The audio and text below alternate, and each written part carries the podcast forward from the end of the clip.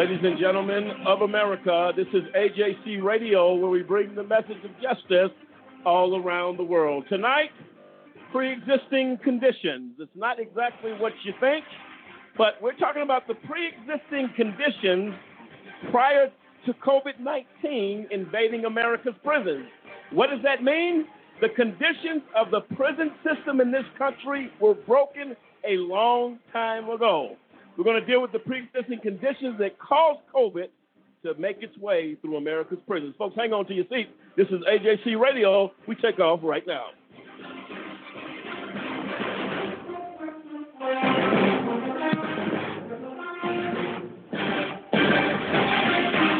And there you have it. I'm Lamont Banks along with David Banks, Demetrius Harper, Kendrick Barnes, Dave Zappolo, Sampson Riddle, William Williams, Clinton Stewart, Dennis Merritt, and Cliff Stewart, and the entire AJC radio team tonight as we dig into the final series, part of our series, the COVID 19 invading America's prisons, where we take a deeper look. How is it, and maybe someone can answer this question for me?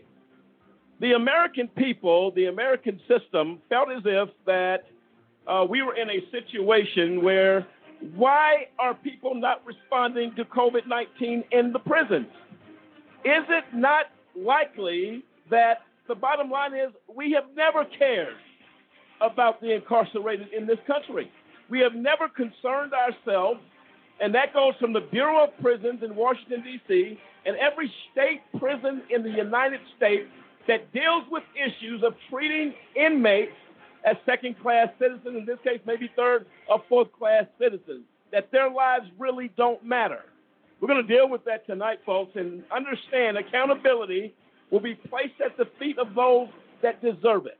And that goes from the governor's offices across this country to the executive directors of the Department of Corrections in each state. And the Bureau of Prisons continues to fail after fail after fail and not showing any concern uh, about the welfare of these inmates. We're going to dig into all of that tonight. Feel free, ladies and gentlemen, to dial into the show at 646 200 0628. 646 200 0628. Kendrick, when you hear this, as far as what we're talking about, we're going to hear a little bit uh, from the former from the IRP5, who saw some conditions in a camp uh, titled facility that you would think you would not have any of the issues we're going to dig in tonight. Kendrick, give us your thoughts on that no, and why this subject is so important. Well, that's not shocking at all. I mean, during our time in Florence, uh, we actually saw gentlemen suffer a heart attack and die. Not one uh, correctional officer would do any sort of resuscitation on on the uh, on the individual. Other inmates had to get in there and put do CPR and fight for this man's life. It, it was so it's not shocking because they, they they treated him as because he's an inmate, he must have some sort of communicable disease almost. It was like he wasn't he he was dirty. And this was a man's life that that he he I don't think he had like maybe a few years of prison left, but he didn't go there for a death sentence. He didn't go there to not receive health care that was supposed to be his his right. I mean, once right. once you once you incarcerate an individual, that that uh, uh, government is responsible for that individual's health care. But they basically do everything they could to cut corners. There were not any defibrillators or any sort of first aid kits handy.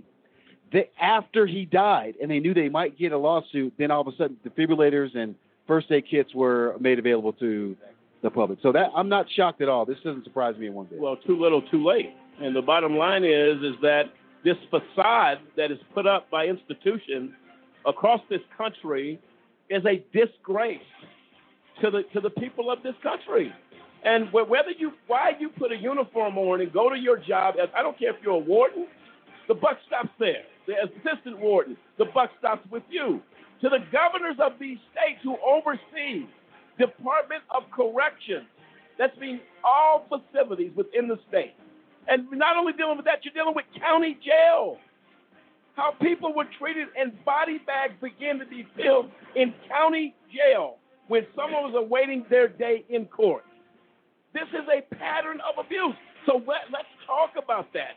Why is it we, that, that people are so shocked that the COVID 19 didn't bring people together because they were not brought together before COVID 19.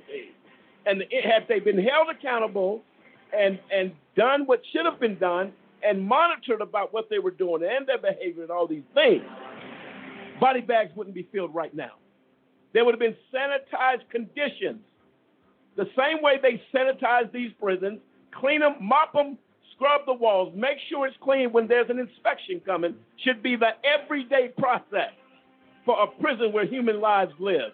We're going to deal with all of that. Folks, again, uh, feel free to, uh, to dial into the show 646 200 0628, 646 200 0628, and we take off and we take a dig in this conversation. I guarantee you it's going to be a shocker. This is AJC Radio. We'll be right back.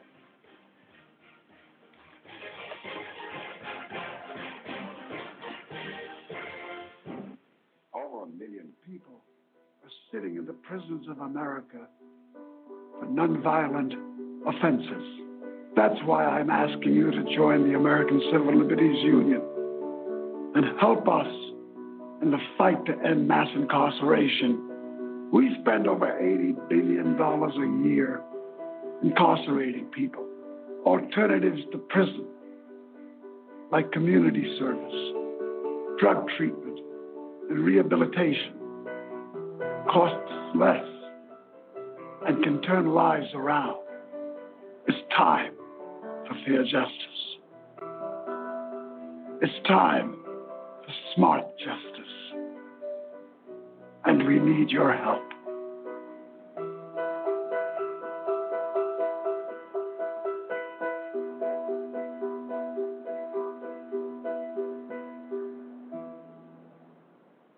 For a kid whose mom or dad is in prison, life is tough.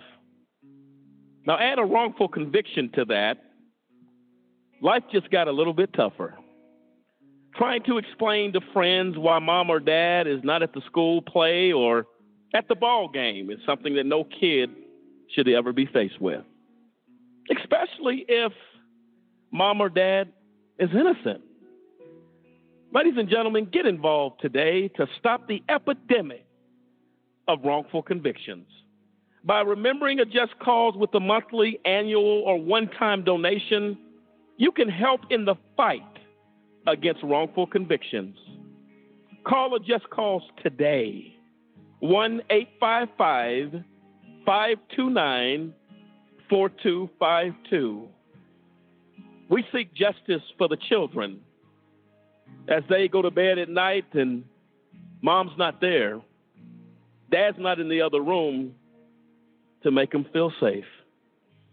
Not because dad or mom did anything wrong, because justice could not be found. Join us for the children, for they truly are our future. You must have thrown a thousand pitches teaching him to hit a home run. Spent countless Saturdays running routes so he could learn to hit an open receiver. Endless afternoons teaching him how to hit the three pointer But how much time have you spent teaching him what not to hit? Teaching boys that all violence against women is wrong is one of the most important things a man can do. Learn how to start the conversation at teachearly.org. Brought to you by Futures Without Violence and the Ad Council. I'm a mother. I'm a father. I'm a sister. A registered nurse. I serve my country in the United States military. I'm your neighbor. I sit next to you at church. And my child was arrested held in custody, questioned without my knowledge, exposed to violence, witnessed to rape, placed in solitary confinement, unable to call or see me, shackled to a wall, beaten, sentenced as an adult at age 17, sentenced as an adult at age 16, sentenced as an adult at age 15. We felt lost, isolated, ostracized, misjudged, terrified, and in the absence of all hope. My child took his own life. And then I found the Alliance for Youth Justice. They gave me the support and resources to get through one of the most difficult times in my life. Now I know I'm not alone. And neither are you. Now we have a voice. Now we, we have, have power. power. In numbers. In numbers. In numbers, we, we can make it. There are approximately 2 million children in the juvenile and criminal justice system in this country. These are the faces of those families. If you are the family member of a child who has been in the justice system, or if you are someone who supports this movement and is ready to make a difference, visit the Campaign for Youth Justice at www.campaignforyouthjustice.org. Say goodbye to affordability and say hello to losing control. Discover Price Gougasol, the latest outrageously expensive drug from Big Pharma. It's impossible to afford and reverses the ability to pay other bills. Because drug companies raise prices to pay for commercials like this one, side effects may include overdrawn bank accounts Bad credit scores, higher healthcare costs, children who don't get Christmas presents, and in some cases, the need to stop taking your medicine. If you experience any of these side effects, contact your financial advisor right away. Out of control drug costs are no joke. Yet nine of the 10 biggest pharma companies spend more on advertising than research and development. Let's solve the cost crisis now. Visit csrxp.org.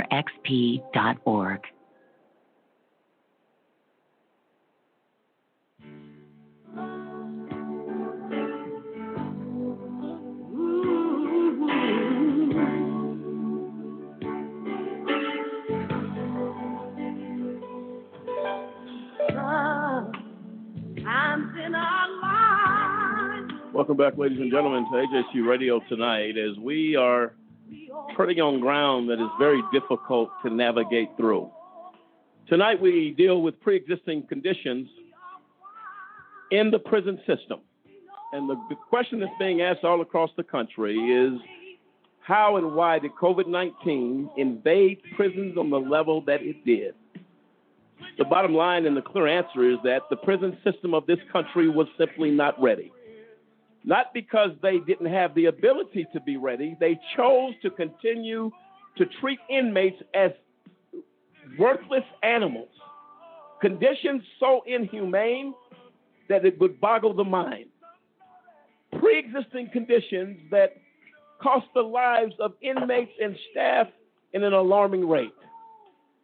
Tonight we have the discussion and we deal with why does our prison system continue to sanction abuse, killing, torture, cruel and unusual punishment?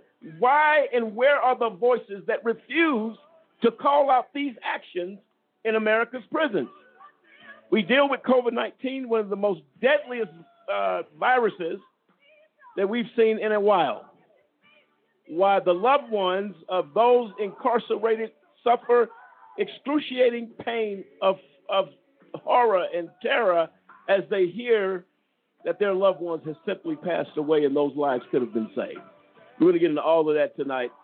And I'm not sure if you're familiar with the story of Darren Rainey, who died in a scalding prison shower eight years ago, lost his life for one reason a pre existing condition of cruelty. Let's play the clip.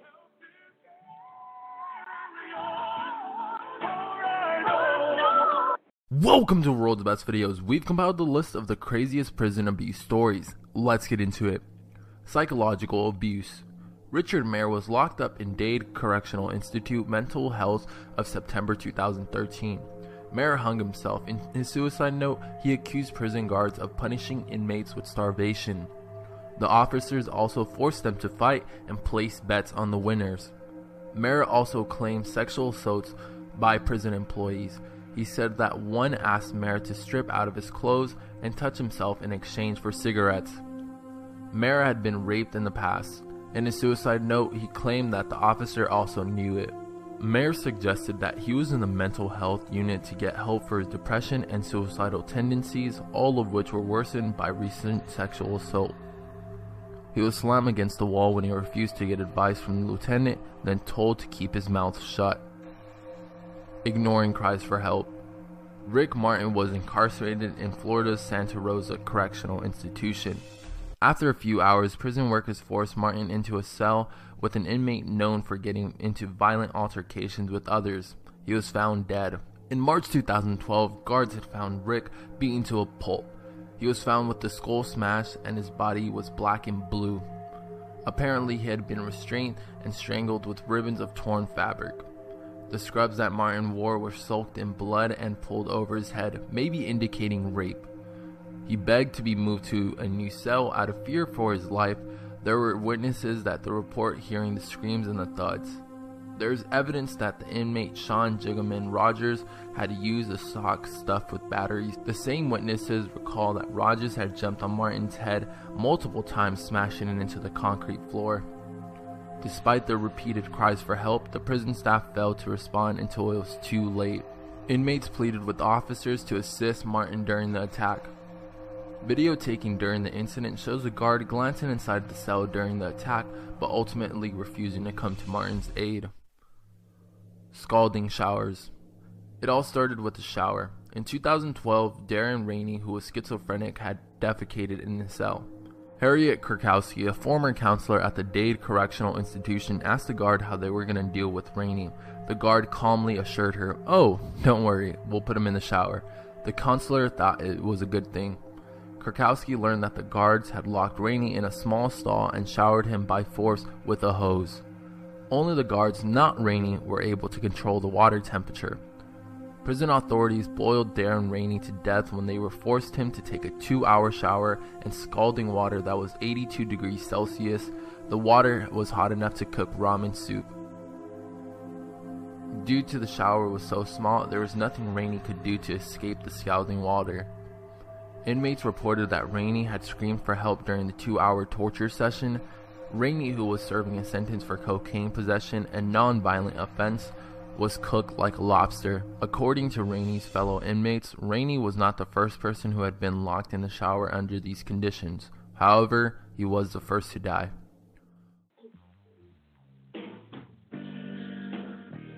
Well, there you have it.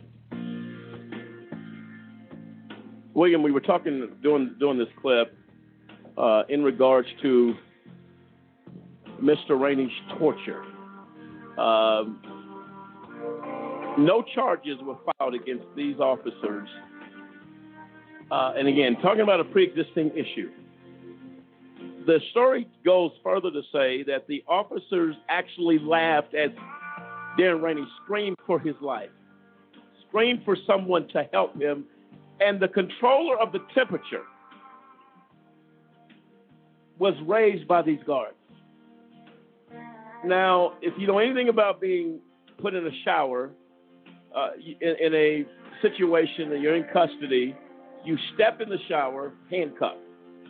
They then allow you to put your hands through a sliding opening slot to unhandcuff you to shower, which means there's no exit out that door except the guards let you out. And again, this raises the question that we've talked about. And you remember, William, we had, I believe, Darren Rainey's brother on the show. And the outrage of this man's death, they showed this man's skin that scalded off of his body. It was so hot. And they piled, one of the inmates piled the skin of this young man into his, into his boot. That's right. That's how quick the skin left this man's body. Someone tell me the culture that we live in that you would allow a man to be tortured and killed in such a horrific way. I believe it was for a half an ounce, if that, of cocaine, which his brother denied. His brother never did drugs, but he had some mental limitations. You killed this man, and we have people crying out, well, why are we not reacting to COVID? The culture is murder in the prison system. So for a pandemic to come along and take life, this is this is business as usual. Well, I think I think what we need to understand about that story is that they created a torture chamber for this man. They created it, and they said they said in that in that clip right there that they used this often. Darren Rainey was the first one to die from. When you talk about it is so confined that you can't escape the water, that tells you how close that is. I mean, something like you can imagine something like a broom closet, something like that, just just big enough for a, a human to fit in. But basically, there is no escape from the water. And then they and then the story, uh, his brother was talking about how they had it was another room right beside it where they actually had the control to turn the water up. And when you look at this, now you look at look at all that. Plus, this man had suffered was suffering from schizophrenia. His brother had said that he didn't belong there. You know, he needed he needed a facility to help his mental condition. And we've we've had shows we've talked about how the prisons are not set up to handle any kind of health related or mental mentally challenged situations. These guys are guards and you could and and, and we talked about their training. What they're what they're trained to do. They're not trained to adequately handle people that are, are struggling with mental conditions or health conditions. Well, the issue is in, in, in any type of incarceration, in county jail or prison, nobody takes a two-hour shower. That's true. Especially controlled movement. Says here, eight years ago, Florida prison guards locked 50-year-old Darren Rainey inside a shower room, set the water temperature to scalding hot, and turned it on. Roughly two hours later, Rainey collapsed and died inside that three by eight foot uh, and a half foot room. After a five year investigation, Miami Dade State Attorney Katherine Fernandez Rundle chose to not charge any of the corrections officers with a crime. So that is the culture of our problem. This particular attorney, Catherine Fernandez, for the state, should have been prosecuted because you're complicit in the death of this man. David, your thoughts? Well, the the issue continues. I don't think people truly understand. You see it every day in the way people treat those even people out of prison and felons in this country as if uh, they have this uh, they deserve this perpetual punishment that even occurs after prison. Uh, I was looking at an article done by uh, District Attorney for Arapahoe County, 18th uh, District in uh, Colorado, uh, George Brauchler, and he gaslights the issue first by saying that Polis is prioritizing uh, prisoners over law-abiding citizens. Well, these are all people, first of all, and with the understanding that people in prison cannot get away. They're going to be in, in close quarters, but this guy, uh, uh, Brauchler, gaslights the issue first by saying, uh, well, Polis wants to prioritize inmates over law abiding citizens, the elderly. Then he tries to say, of course, then he tries to backtrack and says, of course, people who have earned their way into the prison deserve humane treatment. But as a prosecutor, these these guys are some of the worst, uh, most uh, despicable people you ever meet when it comes to how people should be treated uh, in prison. Uh, and he and he, he makes the statement they should get it after the more at-risk group. Well, there's who's more at risk than people in prison, and secondly, uh, there are elder, a lot of elderly people in prison. So why weren't they automatically put on the list? Yeah. But it, it's just consistent with, with the entire self-righteous uh, nature of, of, of, the United States and the way they treat uh, anybody. And uh, and it was Nelson Mandela who said you can you can uh, tell the character of a nation by the way it treats its worst citizens. Uh, in essence, the way it treats its prisoners.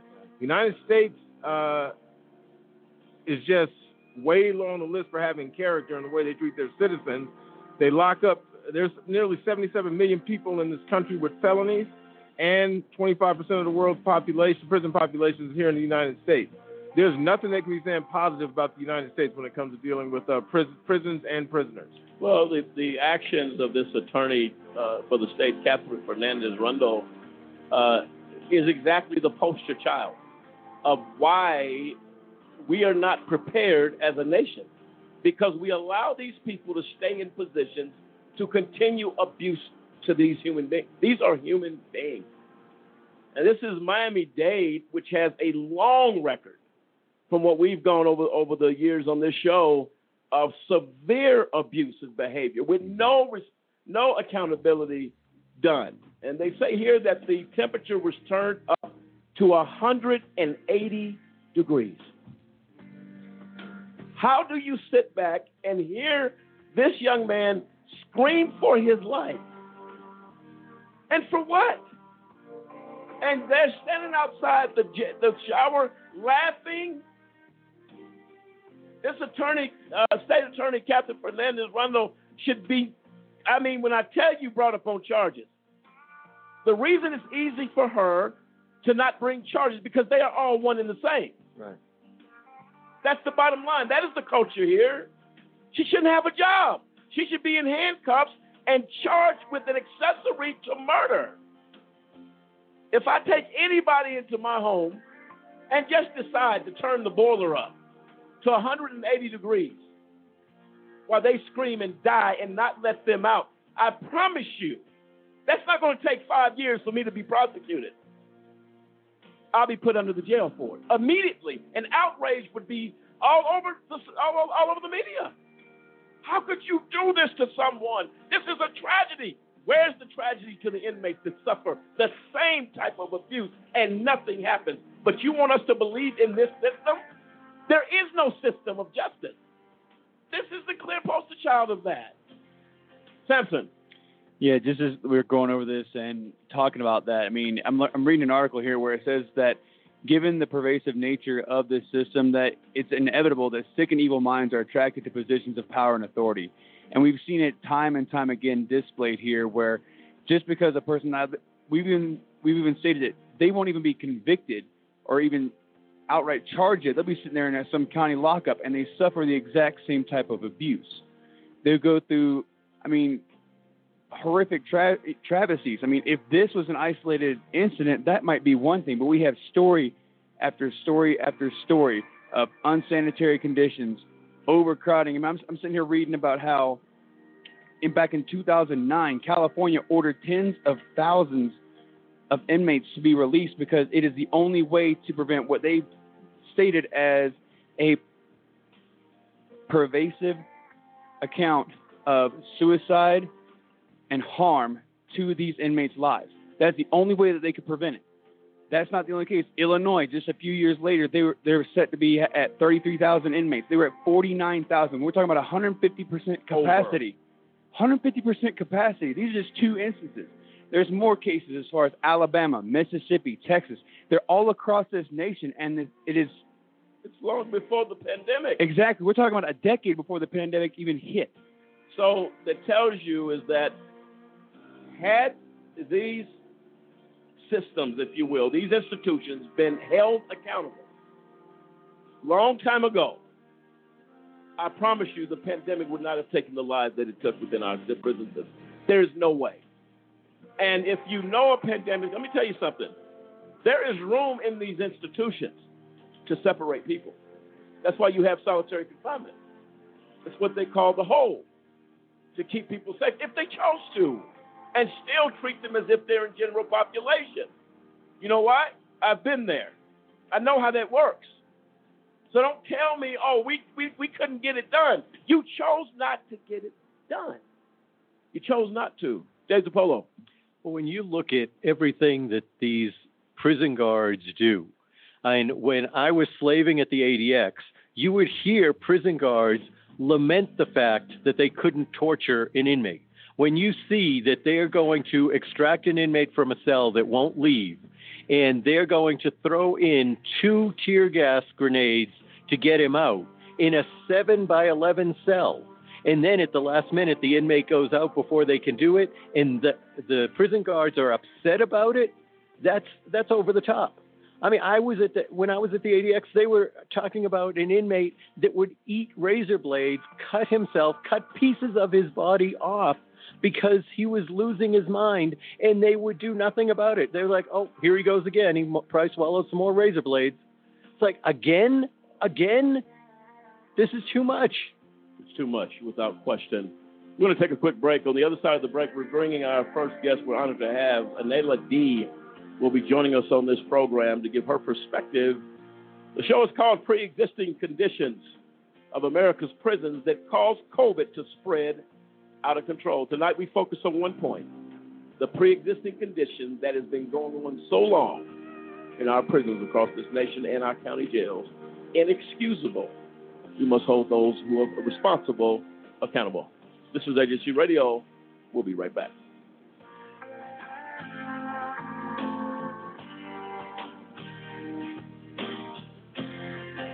We have a big problem, and we need your help. It's happening on college campuses, at bars, at parties, even in high schools. It's happening to our sisters and our daughters, our wives and our friends. It's called sexual assault, and it has to stop. We have to stop it. So listen up. If she doesn't consent, or if she can't consent, it's rape, it's assault. It's a crime. It's wrong. If I saw it happening, I was taught you have to do something about it. If I saw it happening, I speak up. If I saw it happening, I'd never blame her. I'd help her. Because I don't want to be a part of the problem. I want to be a part of the solution. We need all of you to be part of the solution. This is about respect. It's about responsibility. It's up to all of us to put an end to sexual assault. And that starts with you. Because one is too many. Do you know anyone who's been sent to prison who's innocent? The United States is experiencing record numbers of exonerations in cases where people were wrongfully convicted of crimes they did not commit. If you believe that no one should be sent to prison for crimes they didn't commit, there is something that you can do today. By remembering a just cause with a monthly, annual, or one time donation, you can help in the fight against wrongful convictions. Call a just cause at 855 529 4252 or visit a-justcause.com and click the donate button. A Just Cause is a 501c3. Wrongful convictions are wrong. Let's be the voice of those who can't speak from behind the wall.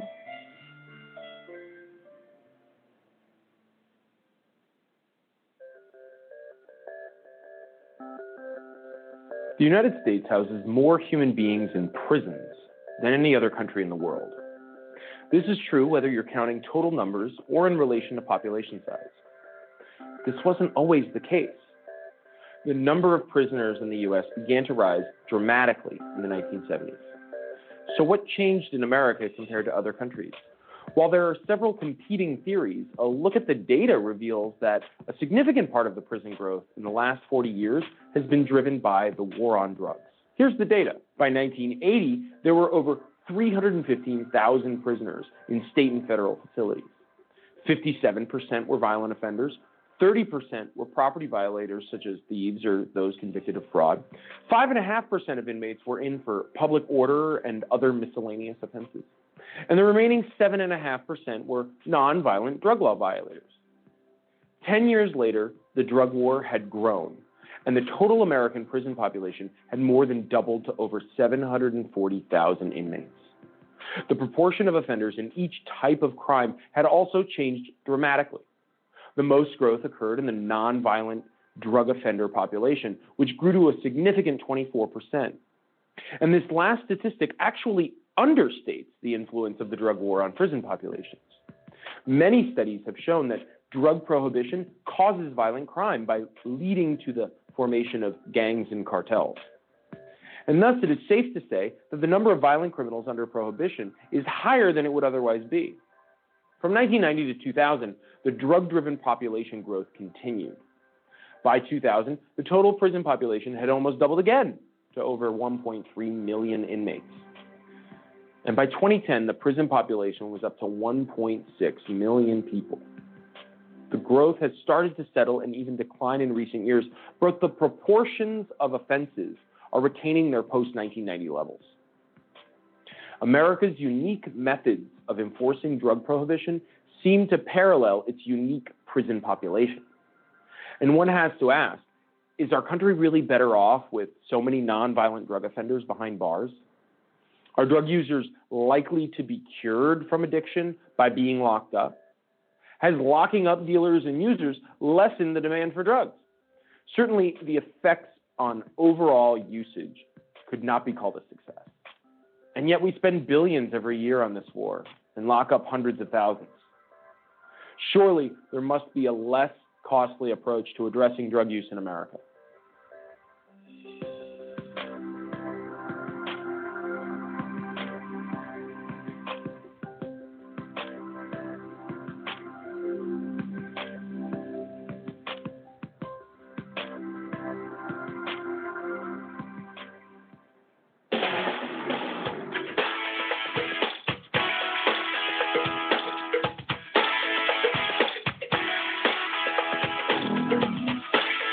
Welcome back, ladies and gentlemen, to AJC Radio tonight as we deal with pre existing conditions of America's prisons that contributed to the outbreak of COVID 19 in a level beyond anyone's comprehension. And what we're focusing on tonight is the conditions that have been in place for many, many years the abuse of inmates, the no care attitude by wardens and state uh, officials, uh, failure by the Bureau of Prisons, who uh, are scrambling around when the pandemic hits because the conditions in most of these prisons are horrific. They're inhumane, uh, not even fit to live in, but they have human beings uh, in these prisons and in these conditions. That's why, thus, pre existing conditions causing a major problem in this nation.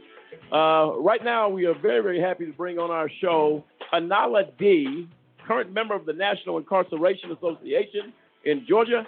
She volunteers as a conflict mitigation and personal interactive rehabilitation development assistant. Uh, she has always been an advocate for the disenfranchised, and she has served as the president for Troup County NAACP and the National Chair for Women in the NAACP in Alabama, and it goes on and on. She definitely brings a clear perspective to this show. Anala, are you with us? Yes, I am. Thank you for having me. Well, thank you so much for joining us tonight. I don't know how much of this show you've heard thus far. We are very excited to hear your perspective. As uh, again, the, is, the title is rightfully placed as pre-existing conditions, and we're not talking about medical issues necessarily, but the condition of our prison system, uh, the conditions that really gave COVID-19 an open door to do damage in our prisons. And we're going to get your thoughts on that. Introduce yourself to our guest and tell us a little bit more about your thoughts on this very important topic. Well, I have been listening to your show, and uh, I've heard the conversation regarding the prisons, and, and they are absolutely right. I am not just a person who uh, is on the outside and can talk about prison conditions based on what I've read, but I was actually inside the prison myself. I was sentenced to 50 years, do serve 20 to the door for a non-violent uh, offense. My family and I fought for my freedom, and I am uh, I served two years and, and was released, but that was a hard fight. But let me tell you something. Sure. You're absolutely right. The conditions, the conditions of prison are are terrible. I mean, you have the mold on the wall. I mean, even in the showers, you have all the mold. Those are pre-existing conditions where if you were to go into a home and saw conditions like that, you would not live in those conditions. But yet, we have people in prisons that have no choice but to live every day in very, very deteriorating uh, conditions. The walls, the, the, the, the mold and the, and the vents, the water is not good and the list just goes on and on and on, and it just continues to worsen. No, no, without question, Anala. And here's what's concerning to me, and I'm, I'm grateful that you were able to uh, fight the good fight and uh, ultimately being released. I wanted you to share that. That's why I didn't share it at the, at the onset. But uh, and refusing to take a plea when you know what you, you haven't done anything wrong. That's a no-no in the right. system today. You know what I mean? If let's go. They they use the term in in the industry. I'm taking it to the box. Uh, that means, look, there's no plea you can put on the table because I'm not guilty. Because you know what? We all live by this uh, uh, delusion that, well, if you didn't do anything, you have nothing to worry about. That's absolutely not the case. And it sounds like you that live that, but you no, no, no, for sure. So let me get your thoughts really quick. And some of our other hosts are going to are going to talk to you and get involved. But again, thank you for joining us tonight. When we begin to run down the the conditions in these prisons, as, as David was talking about uh, society, the media, uh, uh, really uh, going to the fact that you know what, who cares? You know, these people are locked up, and we need to worry about our elderly and the most at-risk people during this pandemic. But in reality, because as you said as well, the pre-existing conditions in these prisons, that's a that's a red carpet opening to COVID or to any other pandemic Absolutely. in this country, right? Can you tell me, in your opinion, in your opinion, what do you think and why are people not being held accountable for this type of behavior? Well, I believe Your that, and you know, I'm working with the, working with the NIA. One of the things that I've found, and, and this is what we are now helping to train our family members to do, and that is to make your state representatives work. You know, they get these, they they they are elected into these positions. The warden is, is an employee. You have other people that are employees, but then you have people that are elected. Those people are supposed to work for you. So now we're saying we're going to put the pressure on them. We're teaching families to go and, and when you know we have a I have a, a, a client today that they have a they have diabetes and well they develop diabetes in the system because of the poor nutrition that they get in the system. So we're teaching those families to go and and and make your state representative talk to that warden, talk to that prison because now because of COVID they're using the excuse so they won't even call the families back. So we're now taking it to the next level and talking to the state representatives and making them get involved and get something done. Nobody cares. No, no, I- I mean, the people that are elected don't care. No, exactly right on that. Uh, and here's what I was thinking about, and uh, there was a situation where I did seven years in the state of Colorado state prison for a crime I never committed. Case was overturned by the Court of Appeals. Uh, I was retried, found not guilty on all charges. But this is what happens. Probably about a year after I was out, I heard from some people that I knew there. Now they used to have what they called diet trays. Uh, these were for people that had diabetes. They had certain things they had to eat it, to stay alive. You, they just couldn't eat off of the regular uh, prison food that was being served. And he called me. He said, Lamont, I want to tell you something. He said they have canceled all dietary trays. They and when told that, yeah, and that, and that was here in prisons here in the state of, in the state of Colorado. And he said, I said, well, how can they do that? Because he said, well, they- they put a sign up saying no more dietary trays will be served. Uh, you have to eat whatever everybody else is eating. Well, as a diabetic, you're a dead man. Period. And if you're looking That's for right. commissary, if you're looking for commissary to fix the problem, I promise you, there's absolutely nothing healthy on commissary uh, grocery shopping list, if you will. It is it is the worst stuff you could ever eat. But these again, nobody held them accountable. Nobody called and said, "Look, we cannot do this." This is, I believe, it is a, a a type of arrogance. I believe that feels like you know what we can do what we want. Nobody's going to touch us. We shouldn't have Well, you know, anything at that level. Go ahead. That's right. I was just going to mention to you one of the things you know, when you go back and you say what you know what's causing this COVID nineteen and pre-existing conditions and all that. Think about this: the correctional institutions, as you probably already know, they are exempt from the current federal guidelines that are aimed at protecting people uh, in in the prisons, and and of course the, the the people that work inside the prisons. They are all exempt from that. So therefore, they're not required to provide hand sanitizer because you know they're they're exempt from all of that. They're not required to provide masks because they're all exempt from that. So you have people that have pre-existing conditions like diabetes and things like that. They they're just dying in there, and you know they they have, they've reported the death toll, but I would suspect that it's a lot more than what's being reported. I get calls almost every day through the NIA someone telling me their roommate died and then they weren't uh, tested and, and, and the conditions in the prisons are bad. They're not getting uh, their food. Uh, di- people who are diabetic are not eating on time. They're, they're cutting their meds in half because they don't have enough meds to give them. Why aren't they being held accountable? Because people are not making them be held. They, they we got to speak out. We got to tell the state representatives. We got to get in front of the cameras. We got to say something. We can't and people are afraid too. They're afraid that if they say something, then their loved one that's inside of the prisons are going to be treated. Uh, uh, they're going to get beat up, and that happens as well. So everybody's afraid to say something because they think it's going to make it worse for their loved ones. That's another here's problem. What, and no, here's what crazy is. Another, a couple of our hosts want to ask you a question too. But how is it that a prison or state facility is exempt from masks when the nation it, and the C uh, is the CDC guideline says you need to wear one? Well, by the way, the prisons don't worry about it. You have more crowded space in prison, but out here in the free world, you have to put a mask on at, at sporting events, as you saw last year. Uh, a lot of sporting events had to have masks. Coaches have masks on the side. But you're telling me we can cram human beings into a place uh, tighter than sardines are put in a can. Oh, by the way, don't worry about your mask. Don't worry about your That's social right. distancing. That is That's right. Insane if I've ever heard that.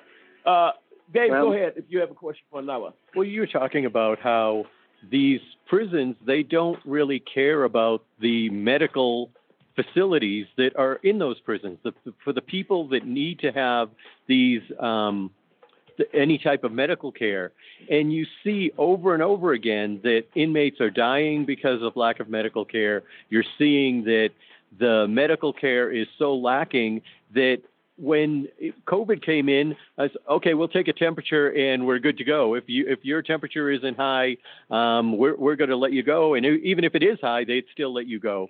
What do you see is is there any way of changing this, going to third party uh, medical facilities, going to third party care? What what can be done? Well, what I what I discovered when I was there that they were using third party medical care, and that became a problem as well. As a matter of fact, I won't I will not call the, the name of the prison, but they had the doctor who who was a third party who wasn't even licensed, who had lost his license in another state and had come to Georgia and was practicing inside the prison, and no one had done the check. So there were people dying. There were, in fact, a uh, um, uh, Atlanta Journal Constitution picked up the story because there were so many deaths within that prison because the doctor was not doing a good job. I don't think that works. If the, you know, the- if the state is going to outsource that, then they must oversee it, and they weren't doing that. So that that could be a problem as well. Yep. That is un absolutely believable. You have a doctor that is not even licensed. Okay. Did you do the background to see if he killed somebody in the other state he was at? That's No. unbelievable. You Now I'm going to play a clip. Hey, Now you- I'm going to hey, just real quick, Mark. You, This is Kevin Barnes. You know they'll give they'll give uh, more penalty to a veterinarian who works on your dog and isn't licensed, and they treat humans like you know we don't care. I mean, you're going to get a guy that's not even supposed to be practicing medicine to get in there and provide health care to inmates. That's just insane. No, absolutely That's right. That's right.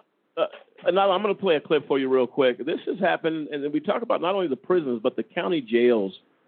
The treatment of those that have not even been convicted. They're just simply waiting for their day in court. I want to play this clip for you about this young man. It's a tragic story. I want to get your thoughts on the other side of this clip. Let's play it.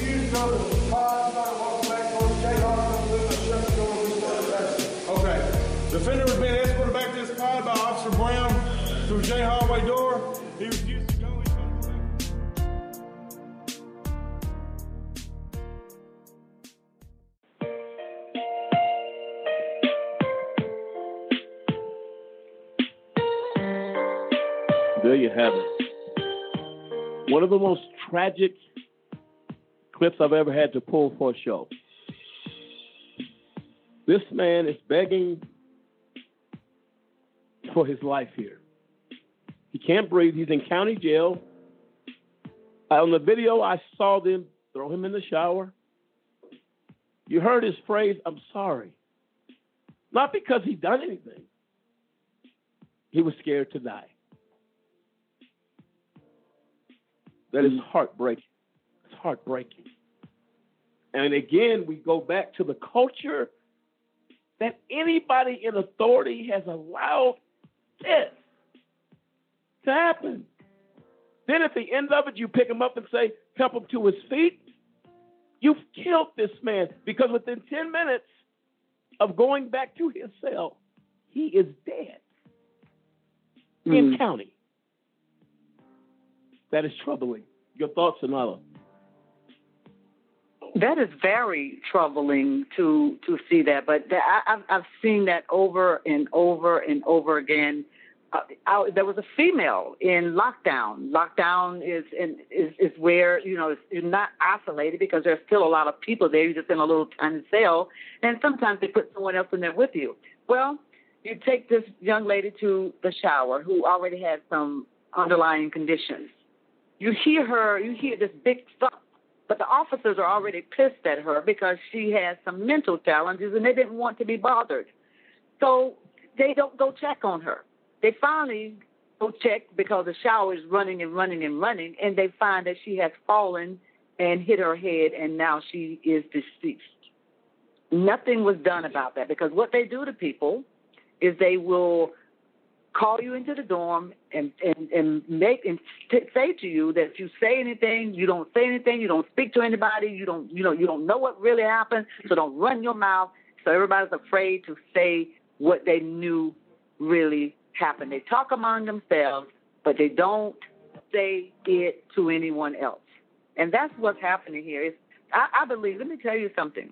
Until the prisons are able to have video so that people can on the outside can really see what's going on on the inside you're going to continue to have these problems. The only reason we know that some of these things happen is because someone gets a video out.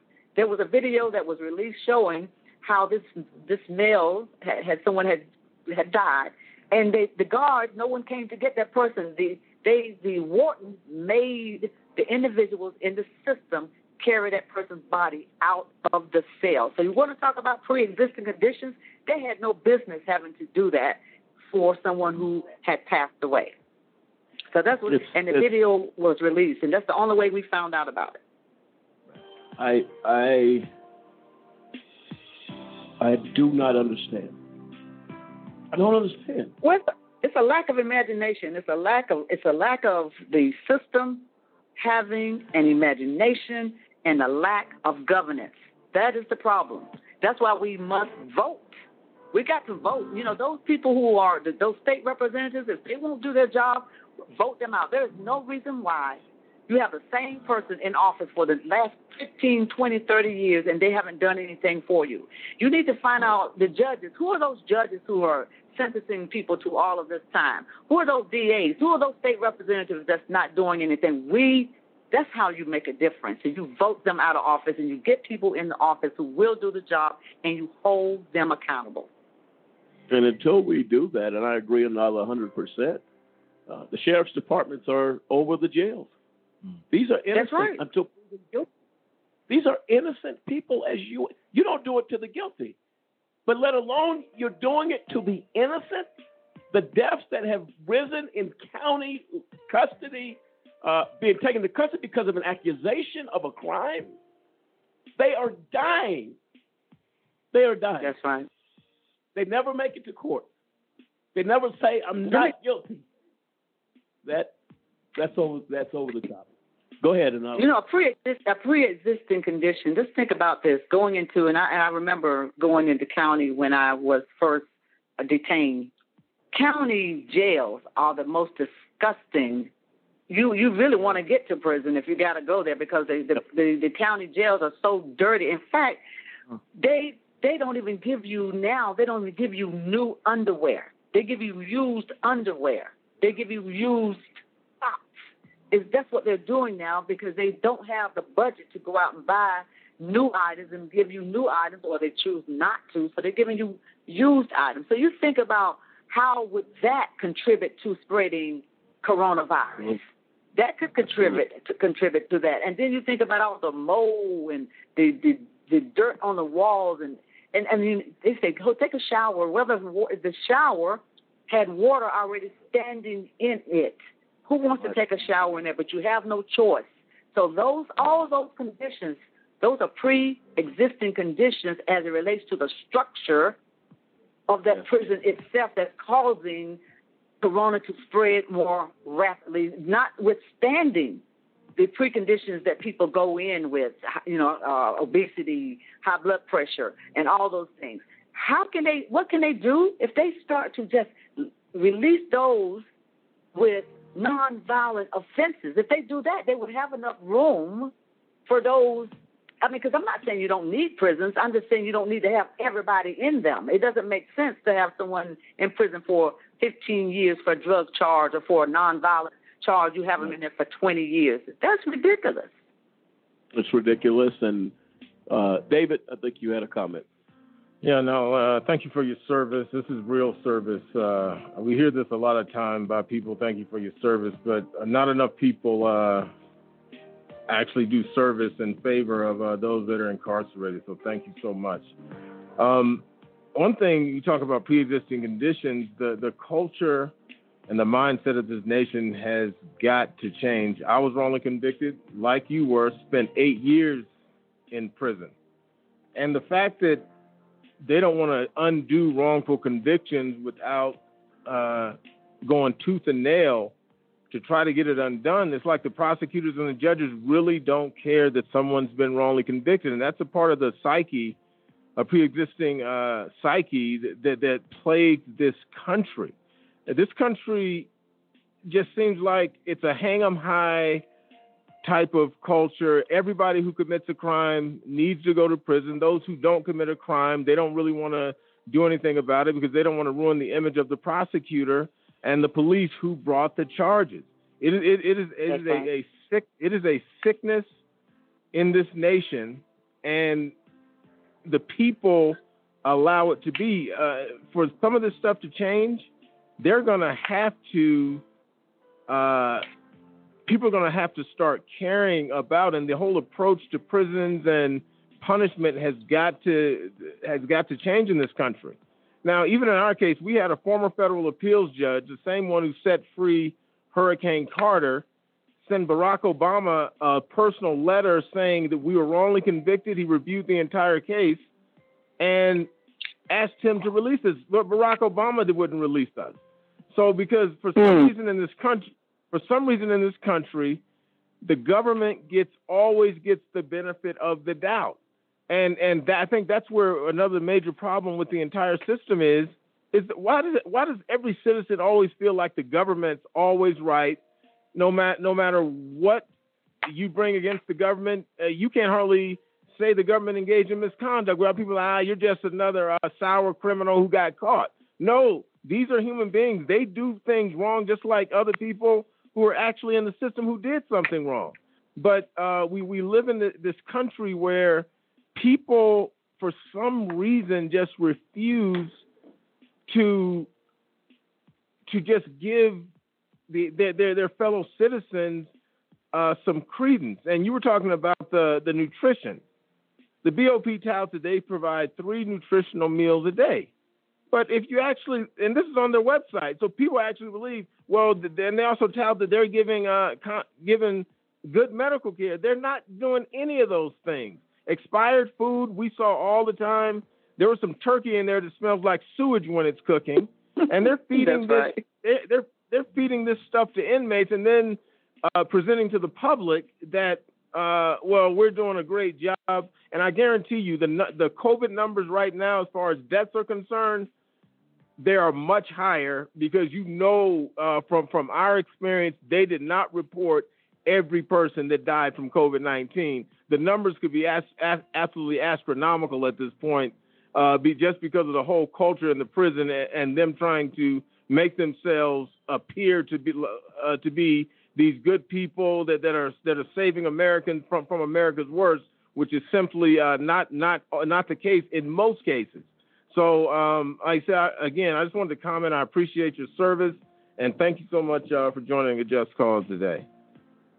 No problem at all. I'm glad to be here. Let me tell you something. One of the things I decided when I, before I even got out, I decided that I was going to give back and I was going to work as hard as I could to help free other people. In my book, uh, I, I you know, when I when I before I was released, I was writing my books. I've, I've authored two books since I've been out. I, I, and I published them through my own publishing company.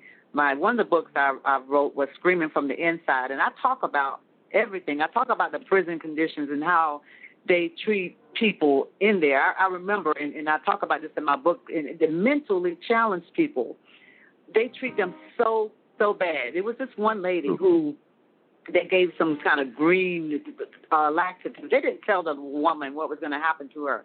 So she is all over the dorm. She is just she can't hold her bowel movement. So she's uh, it's all it's everywhere. And The whole dorm is smelly up. And the guards, you know what the guards do? They lock everybody in the dorm and they leave and told the individuals in the system, and I never say inmates. I don't say convicts and I don't say inmates. I say individuals in the system. They left the individuals in the system to clean up after that woman, and didn't and wouldn't even give them the right tools and and and, and uh, deter, uh, bleach or anything to get that done with. That's how bad it was. That stench was in the dorm for at least a week. It's just, I am blown away. The more this show continues, and uh, Naladi, thank you again for your perspective here. But people need to know what's going on. AJC Radio stands as a platform to expose injustice wherever we find it. This is for every person in a situation or in a condition that we have discussed thus far on this show, which is absolutely horrific. And until I agree with you, uh, Anala, that until we raise our voice and not go silent, change will never happen. And I believe this is something that's critically important that we uh, that we address. Uh, right now, I'm going to play a, a thing for you in regards to uh, you said one moment ago how people are treated. I have a clip I'm going to play that's troubling. It's called The Sounds of Solitary Confinement. I hmm. want you to hear it. I'm going to get your thoughts on the other side of this clip. Let's play it.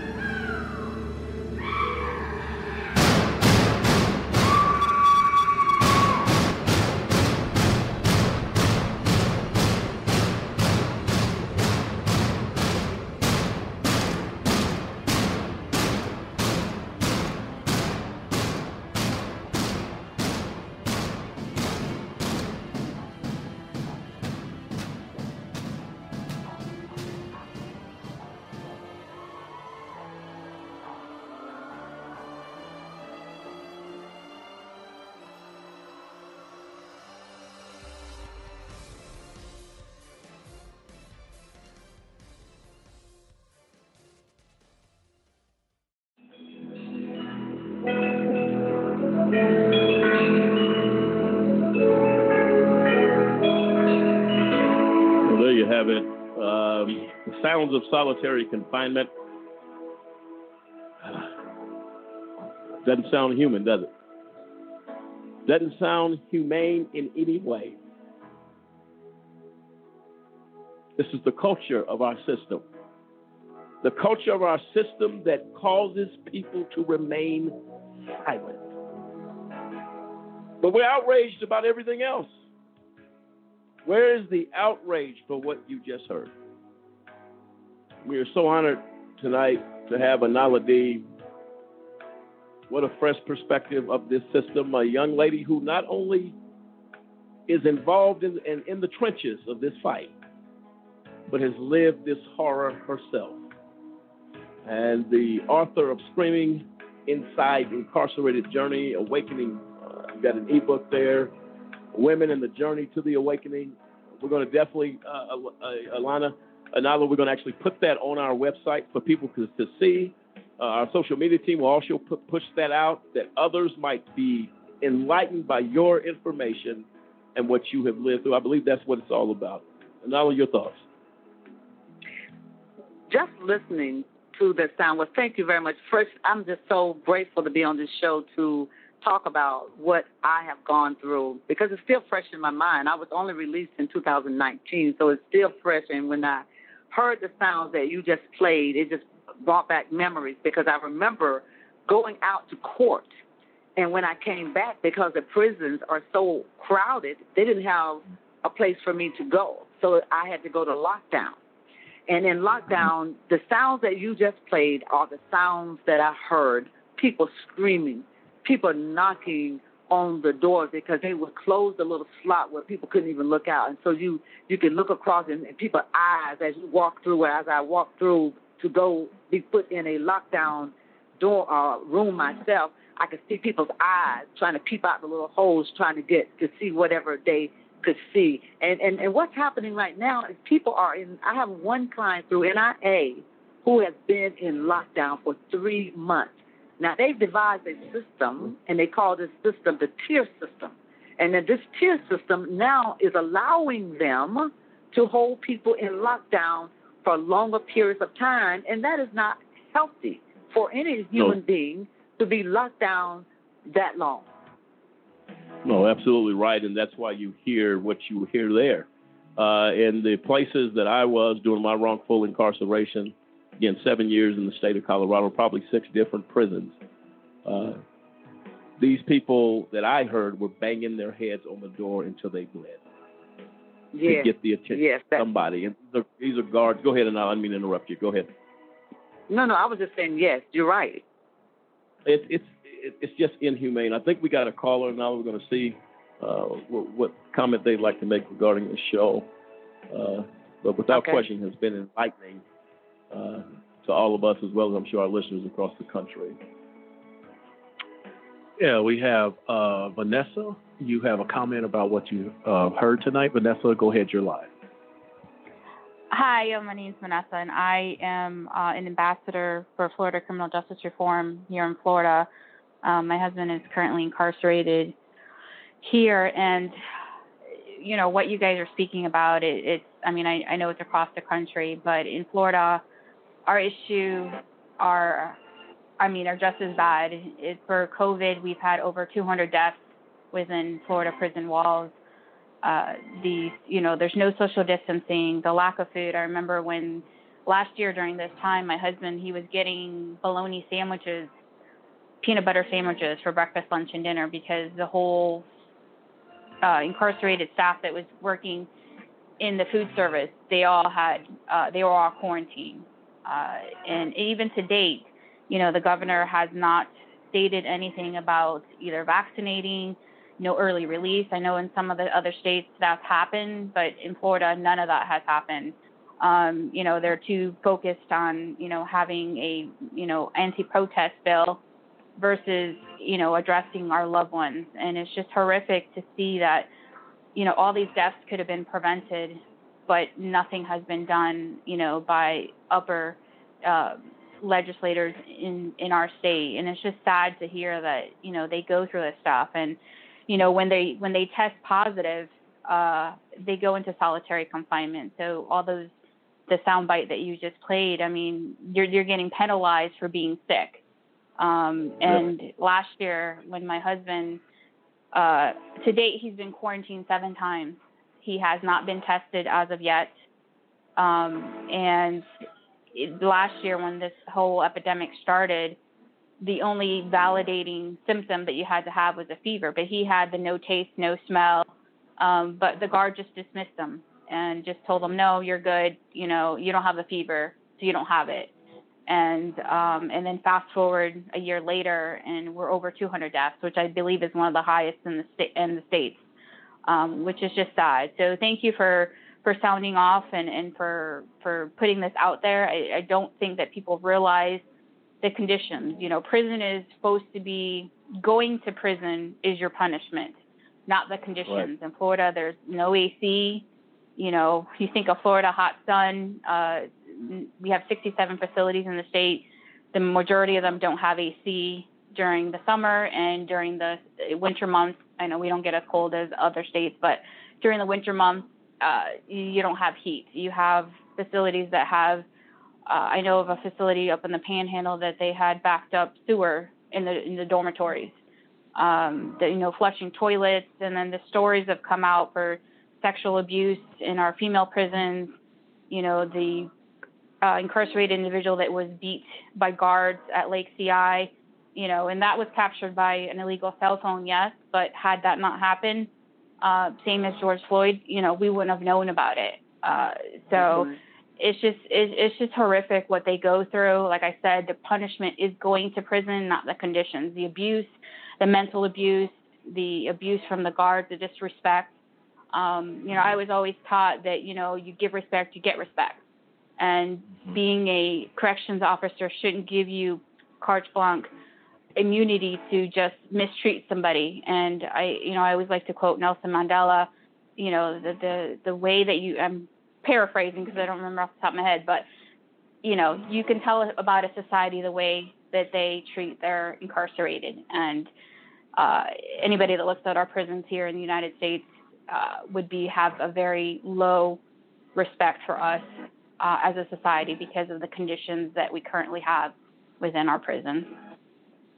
Oh, absolutely. Vanessa, thank you so very much for your comment. Uh, we will be in touch with you online. We want to hear more about what we can do as advocates uh, for your husband. Um, this is very troubling.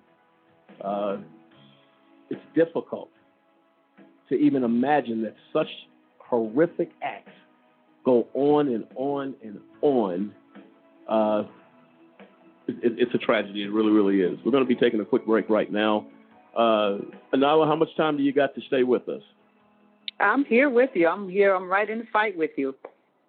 Okay, we appreciate that. We're going to be bringing another young lady on, Elizabeth Blackwood. Uh, she's counsel and director for the First Step Act Resource Center at the National Association of Criminal Defense Lawyers. She's going to chime in on this, and I think all of us together, along with the AJC host here, and all of our listeners across the United States, will have something to talk about tomorrow morning. I guarantee it. Stay with us. This is AJC Radio. Tonight, the topic pre existing conditions of America's prisons prior to COVID 19 are outrageous and disgraceful. We continue the discussion on the other side of the break. This is AJC Radio. We'll be right back.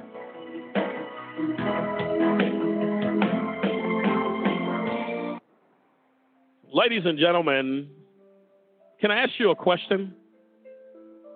Did you know that there are over 2.4 million people behind bars in the United States? I'll ask you one more question. Were you aware that that is the highest number of people behind bars in the entire world?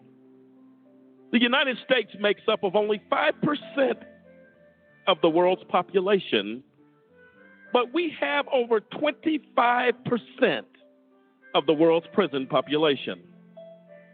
America prides itself on being the most advanced and progressive nation on earth. However, sadly, we are also the world's most archaic. I'm going to give you a personal invitation to get involved with the fight against mass incarceration. take a few moments to call 1 855 529 4252. That is a just cause. And we fight for justice. Again, call a just cause today. Don't delay. Call 1 855 529 4252. It is time, and I say high time, that we take America's incarceration seriously. Won't you join us? Call today.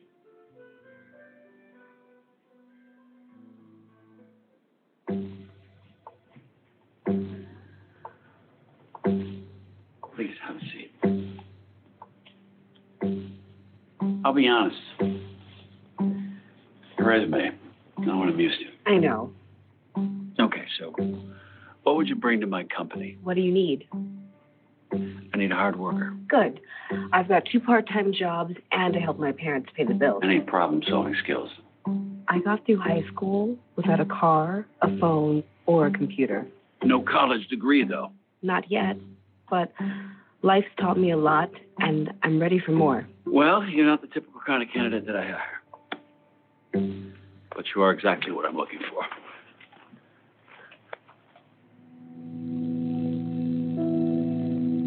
Your company could be missing out on the candidates it needs most. Learn how to find, cultivate, and train a great pool of untapped talent at gradsoflife.org. There are no loose ends in TV procedural dramas. At the end of the hour, the bad guy always gets what's coming to him. Unfortunately, the real world is a lot more complicated. We know from the work of the Innocence Project and other organizations in the Innocence Network that the system doesn't always get it right. According to the National Registry of Exonerations, since 1989, nearly 2,000 people have been exonerated of crimes they didn't commit. What people don't realize is a good number of those people pleaded guilty to crimes even though they were innocent.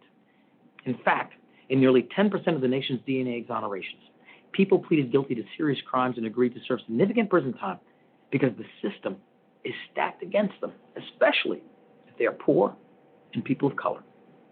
That's right. The stakes are so high that we have innocent men and women agreeing to serve long prison sentences. A system that puts that much pressure on people to plead guilty is a problem. Visit guiltypleaproblem.org to learn more about the men and women who are pressured into pleading guilty to crimes they didn't commit. And join us in demanding that our elected officials do something to protect the innocent people who get caught up in a broken criminal justice system. Thank you. You can tell a lot about someone by what they spend their money on, their priorities, their concerns, and their motives. Big Pharma says their top priority is research and development. They say that prescription drug costs are so high because they spend so much on research. But the simple truth is, nine out of the 10 biggest pharma companies spend 50% more on advertising than they do on research and development. It's true, tens of billions more. The more they spend, the clearer it becomes. Big Pharma's priorities are more ads, more sales, and higher costs to you. It's time for Big Pharma to get their priorities straight. Americans deserve open and honest prescription drug pricing. Let's solve the cost crisis now. Visit csrxp.org. I wanted to be in the military since I was since I was a kid. I served in the United States Air Force. I served a total of 16 years. I was deployed uh, 13 times. On my second deployment, four bombs hit my vehicle. And at 19 years old, that's the first time I ever saw somebody die. Coming back, I was raging. I started having pretty horrible nightmares. I would wake up in the middle of the night, sweats. I started drinking a lot. I felt worthless. I guess I never recognized it in myself. Eventually, one day, I just walked into the VA hospital and said I'd like to see somebody. Don't suffer alone. You got to find that link with somebody it'll make you let it go. It all starts with going to the VA. There's a whole community of veterans that just want to help you out. It's for the guys who couldn't come back, so you owe it to them to live well because they're not here with their families.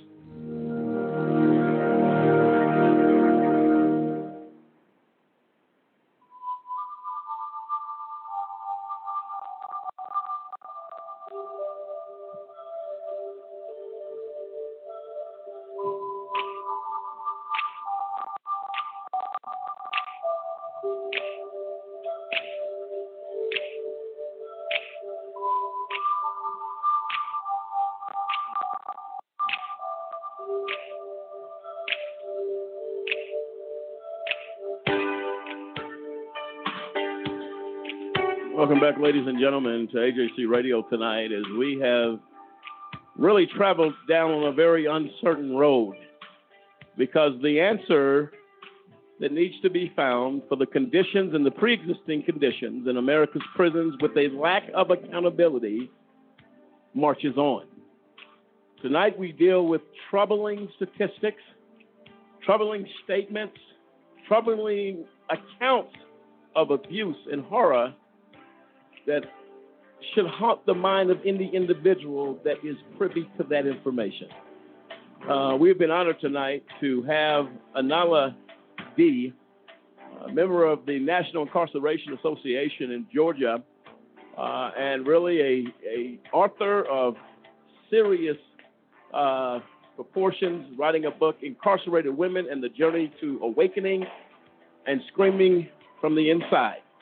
Uh, two books, and we're going to get her information that, that we can find out to get as many people to read this book in this publication because I'll tell you what, if Anala D's book is as good as this conversation and her perspective on this issue, as we have discussed tonight, it's a must read. And Anala D, thank you so much uh, for coming back with us uh, for this next segment of our show. We appreciate it so very much. No problem. Right now, we're going to bring on into the conversation uh, Beth Blackwood. Uh, she's counsel and director for the First Step Act Resource Center at the National Association of Criminal Defense Lawyers. Uh, I tell you what, she practiced for over 11 years as an assistant federal defender and research and writing attorney at the Federal Public Defenders of Western North Carolina, uh, where she represented indigent defendants, indigent defendants, excuse me, charged with a wide variety of federal crimes, including drug and firearm offenses, violent crimes, fraud, sex offenses, and so on. And I'll tell you what, she has seen some things in that role, and we're going to definitely hear her perspective tonight. Beth, are you with us? Um, hi, I'm, I'm here. Thank you so much for, for letting me be here and part of this important conversation. Well, thank you so very much. And uh, Anala D is on the uh, panel, if you will. It's a radio panel, but you both are on the panel to discuss this. I don't know how much of the show you've heard thus far. Give us your thoughts at this point. Um, I've heard a little bit, um, and you know, I think it's, I think the the uh, recordings you played were so very powerful because it's one thing to talk about it and and make it abstract, but to actually hear the the voices and the sounds of people and understand the conditions under which they're living, um, I think it really drives the point home and, and makes it no longer hypothetical. Um, so I, I, just thought it was really powerful um, what you were playing earlier. Good to know. And, and Beth, as we have look, the emotions at this table tonight has been uh, uh, very emotional here. As we've heard people treated the way they've been treated, and again, why the show is so properly named pre- pre-existing conditions of our criminal justice system, from the jail to the prisons, uh, really opened a welcome door to COVID-19 uh, because of people doing what they do uh, and allowing such behavior to go un, unpunished. Uh, any of us that would uh, indulge in such behavior uh, that we've seen prisons and wardens and governors simply turn a blind eye to, we would be held to a very high standard of really criminal acts. My question to you, Beth, why is the double standard so present here? And Anala, you can comment after she makes makes her her comment. What is going on here? And why are we allowing it as a nation? Um, well, you know, I just I wanted to say the, the bulk of what I've been doing at NACDL for the past year um, is I've been working on compassionate release, um, which is trying to get federal prisoners um, out of prison due to COVID 19. Um, and we've been training attorneys, pro bono attorneys, to file motions um, to, you know, to, so they can go directly to their sentencing judge and say, this is, you know, I'm really sick, I'm really ill, I'm older, I'm highly vulnerable to COVID 19, um, and there's there's an outbreak in my facility, and I'm, i need to get out. Um, and so we've had some success with that, um, just you, for prisoners to use their own voice through an attorney to go to their um, their judges and try to get out. But the thing we've really been focusing on the outbreaks and what's been going on in the prison, and you know, I just when you were talking about that, are we happen? I just wanted to point out that some of the prisons, the federal prisons we've been focusing on, some of them have had 90% positivity rates in the prison, where almost 90% of the people, FCI Lompoc in California, and 90% of the people in prison there are positive for COVID 19. And you can never imagine that happening in a, a school, a university, or a town. No one would allow it, but we're letting it happen um, in prisons. Um, and I, I think there is, you know, people want to. It's of what I was saying before about people want to just pretend that, that that this is prison, this is what people deserve, and I don't think they fully understand the situation that people are in um, and how horrible it is for them. And maybe they don't want to know. They don't want to know because it is so horrible. It's almost like they put their blinders on, um, and they and they won't see it. And I think it's so important as for the media and for attorneys and advocacy groups to not let people look away, for them to fully appreciate the horror of what people in prison are going through right now. No, absolutely right. Anala, your thoughts? Yes, um, one of the things that we think about pre-existing conditions, and Beth, I just want to say thank you for for for sharing uh, what, and I'm glad for the work that you are doing to try to get people out on a compassionate release because you know I know that the NIA try to do that with some of the attorneys we work for, and and the judges here in, in Georgia are still denying uh, people to get out, even when a person went in with they had all their limbs, and so now they've they've cut off both their legs and one of their hands and still will not release them on a compassionate release, which I think is just terrible. But let me talk about a a pre-existing condition that I think is causing a lot of problems, and that is with our Constitution. You know, the amendment, thir- the um, Amendment 13, what it did, it says neither slavery nor involuntary servitude except as a punishment for crime. So what they're saying here is that you are not a slave unless you go to prison.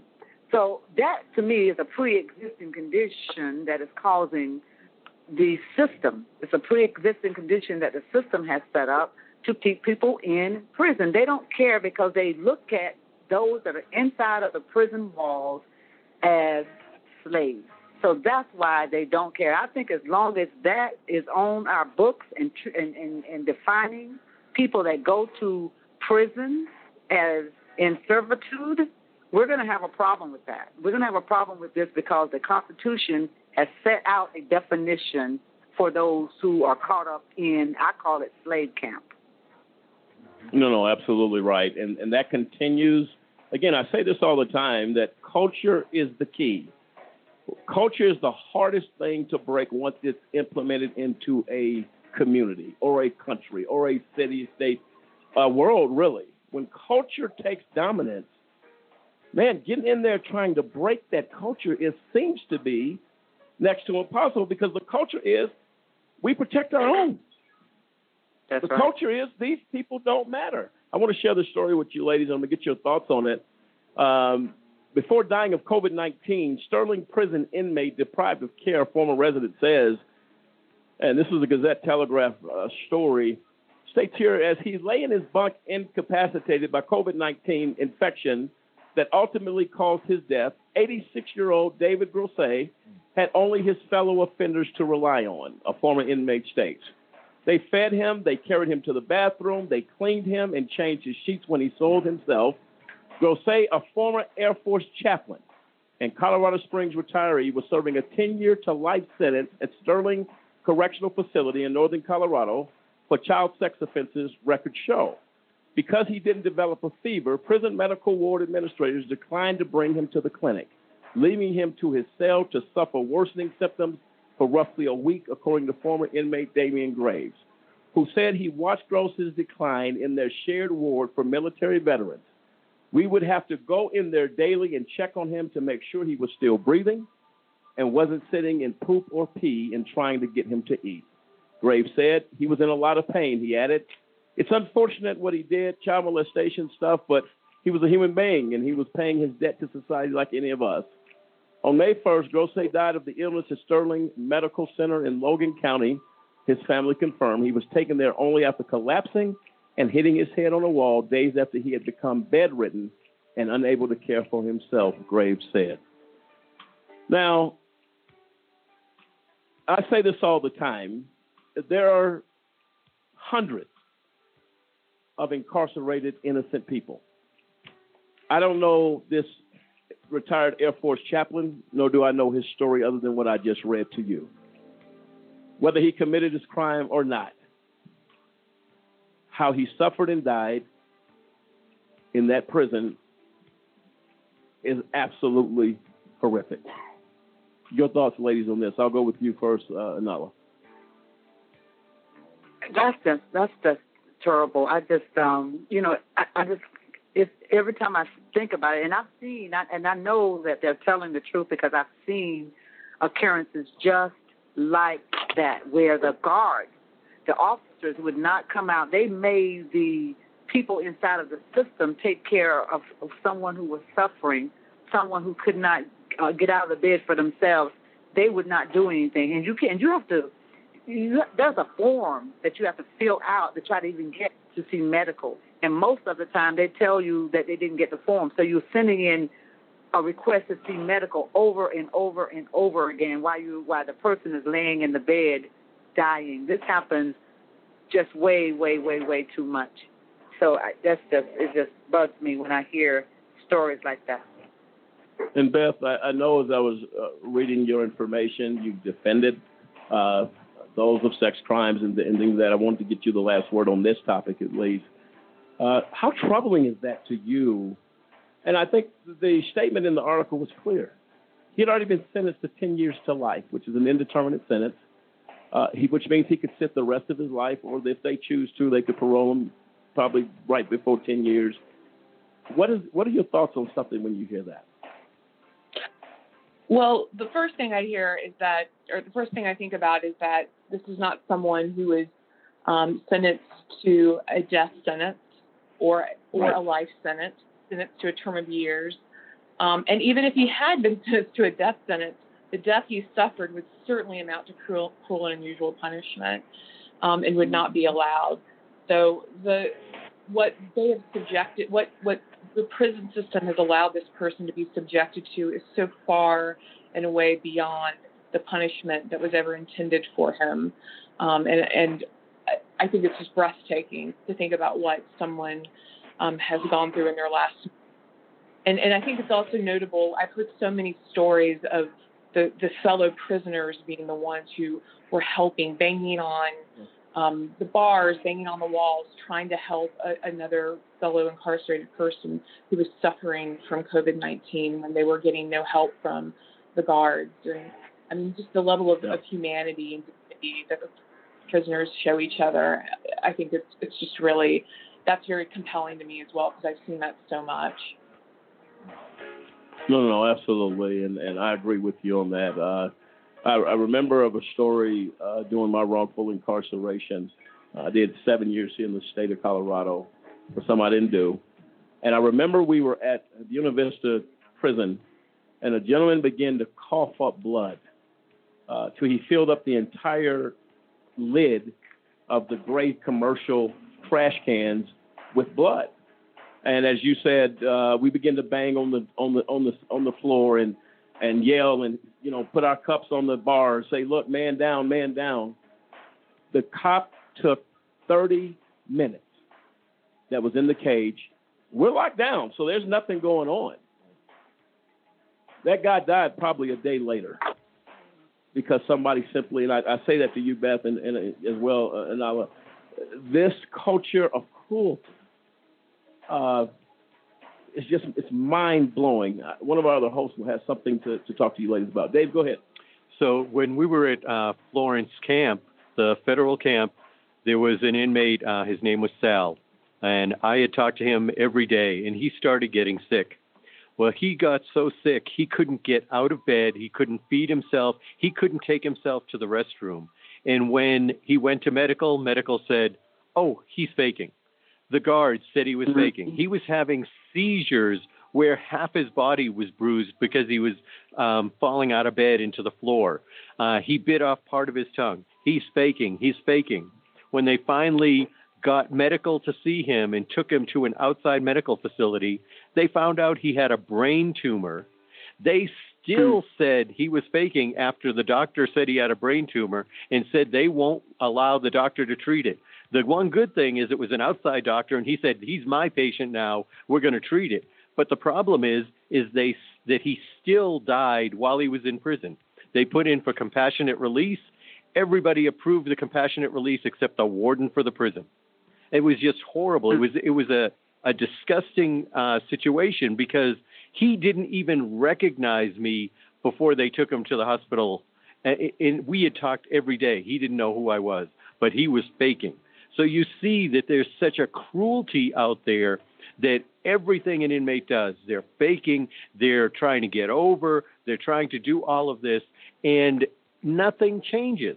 The the COs they don't care. They if an inmate fell and died, if they wouldn't get in trouble, that inmate would rot right there. That's right. Question. Your, your thoughts on that, Beth? Uh, it's you know, I, you you were I mean not not to bring it back to uh to boring law stuff, but uh you know I was just thinking about how the you know he had requested compassionate release from the Bureau of Prisons, um and so there's you can request it from the Bureau of Prisons, and then when they ignore you or they deny you, which they almost always do, then you can try to request it from your sentencing judge. But it used to be that you that you could never go to your sentencing judge, and the law was changed to allow uh, people in prison to ask their sentencing judge for a reduction in sentence. that was changed because the BOP never let anyone out, and there were so many stories um, about that similar to what happened to Sal, where people were extremely ill, extremely sick, begging the BOP to let them out, let them die with a shred of dignity with their families around them, and the BOP denied it. Um, and it just happened over and over again. So this is just common. I mean, it, it goes back to what you were saying earlier about the culture. The culture is just it's it's normalized to some degree in Bureau Prisons that this is what people would be subjected to. No, no. It's, I mean, it's really. Uh, go ahead. I'm sorry. Yeah, I just wanted to add that you know, people really, the public, did not understand the the depth of what was going on when we when when blacks were being beaten in the streets by police, et cetera, et cetera, until the media started picking it up, until they could see on the news where uh, people were being hosed down with water hoses and dogs set on them, and when when the public could see what was really happening, that's when change happened. And so I'm, I'm I believe when you want to talk about how do we fix this, how do we change things, we must advocate for those inside those walls to have video cameras and things like that so they can show the public what's really happening. Because until the public can actually see and and have some empathy and not just look at people as criminals they're going to think they deserve to be there they just have no idea what's going on we can talk until the cows come home but let me tell you something it's nothing like like we heard that tape that you just played a few minutes ago and heard everyone banging and crying and screaming. That's what the public need to see. They need to see someone getting beat up. They need to see someone sick and not getting help. Then they're going to have an outcry. That's what we need. No, absolutely right, and I love and Beth, both points well taken. We had a situation, uh, one of these shows. There was a sergeant um, who was killed in custody by the name of Sergeant James Brown.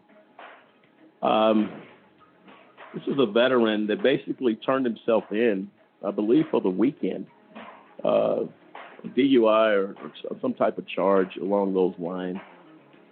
He left that county jail in a body bag. Again, mm. going back to, I'm going to play the clip for you, ladies. We're going to get your thoughts on the other side of this clip. Let's play it.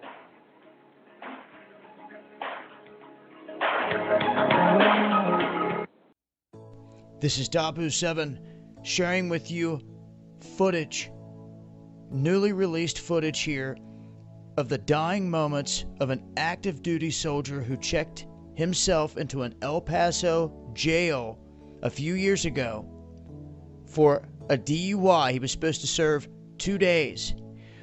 As you guys can see in this footage, he was pulverized by these police, and after yelling 20 times, he could not breathe. This is the end result. He lay unresponsive, eyes not moving, And they wrote this up as he died. Look how they treat him. They wrote this up as he died from sickle cell or something like that. The family outraged, saying he died because of his care in their hands. So, Sergeant James Brown, rest in peace, brother. The family absolutely appalled. And you can see him gasping for air there, and they cover his face. That is one of the worst parts about it. But once again, without this footage, this would be swept under the rug. Nothing would be done about it. And this just goes to show this man was alive. He was not fighting them. And he ends up dead.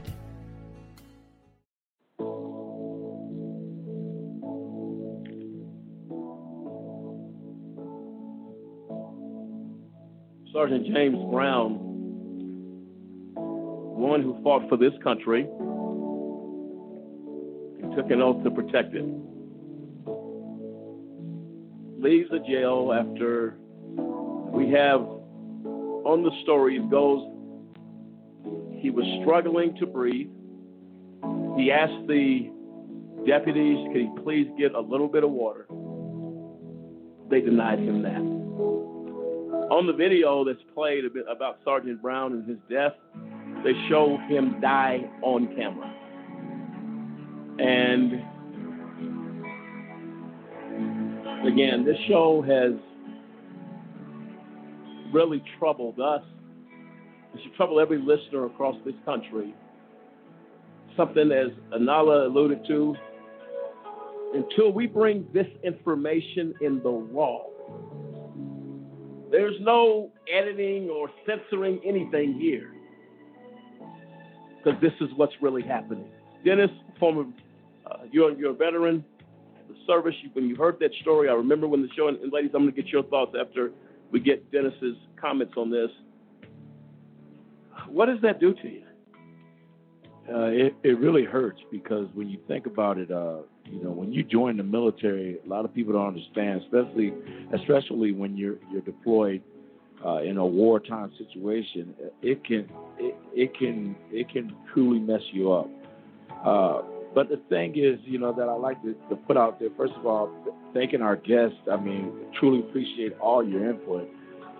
But you're right. I mean, if, if we don't, if there's no accountability and, and I think that's the biggest problem. Even when we do have video, even when we can show that you know it was cruel and cruel and unusual punishment, if no one's held accountable, we we can't fix it until someone until we say, okay, you can't do that. You don't have the authority to, to treat people like that. Until there's a consequence, meaning that, okay, we're going to put you in prison. We're going to take away your freedom. We're going to fine you. We're going to charge you.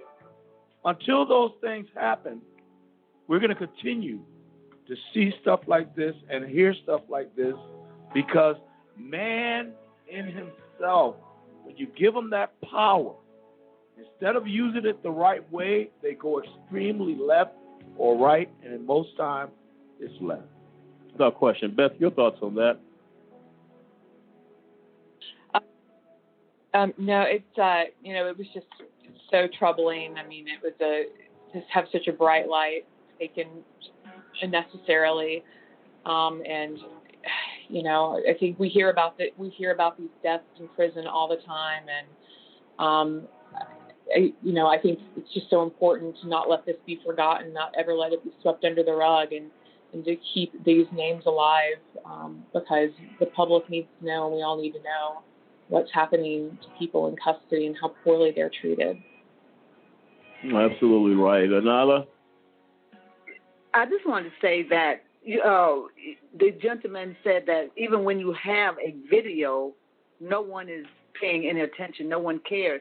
And you know what they care about when they get the video?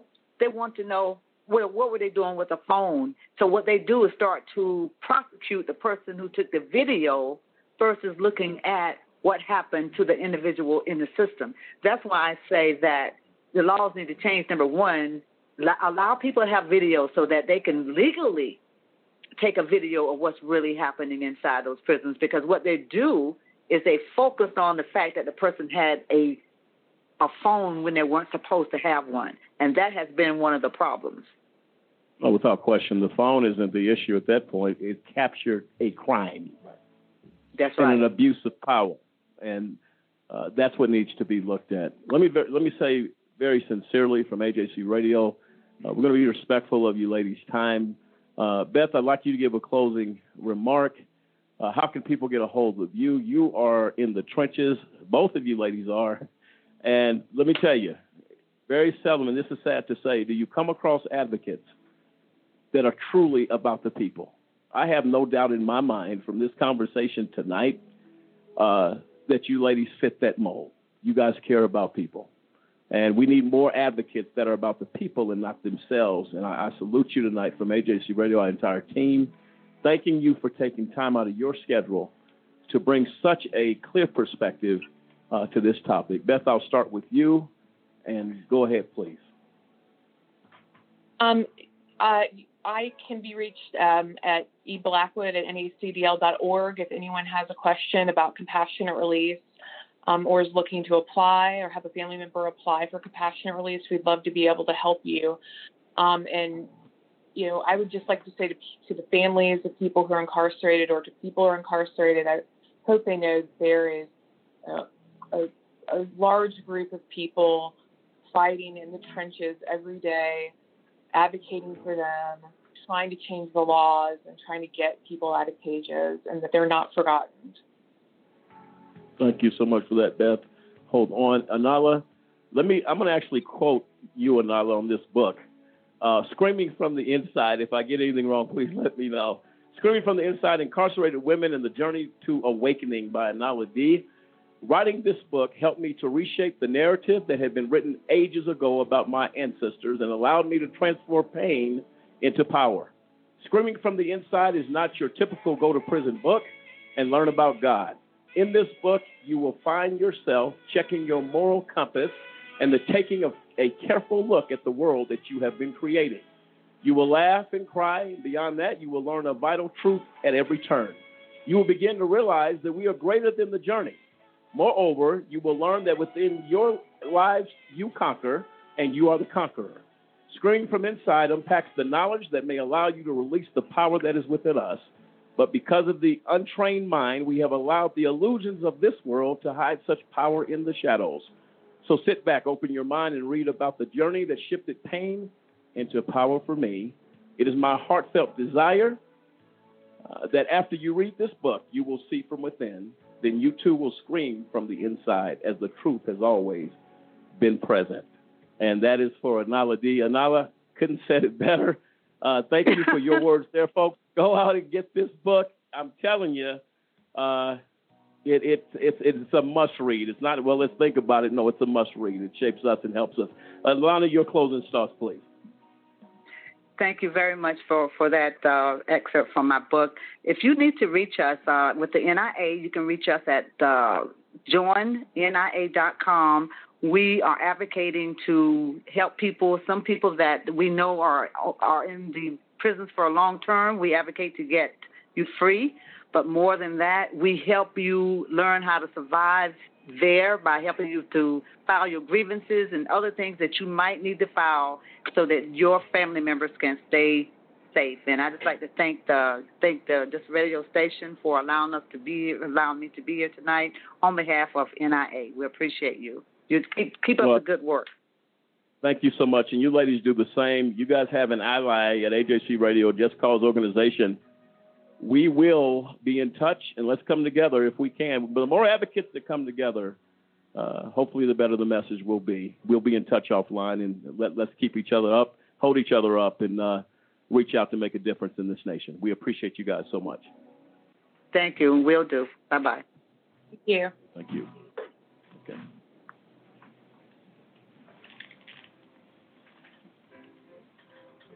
Well, there you have it. An eye opener, if you will, that really triggers something that needs to be done. a very special thanks to Beth Blackwood, Anala D. Uh, this is something that we need to definitely pay attention to. Folks, we're going to take a quick break as we get ready to close this show out tonight.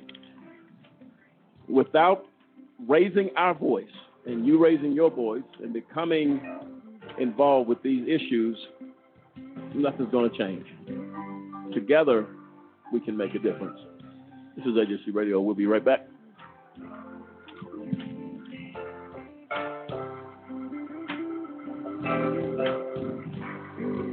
For a kid whose mom or dad is in prison, life is tough. Now, add a wrongful conviction to that, life just got a little bit tougher.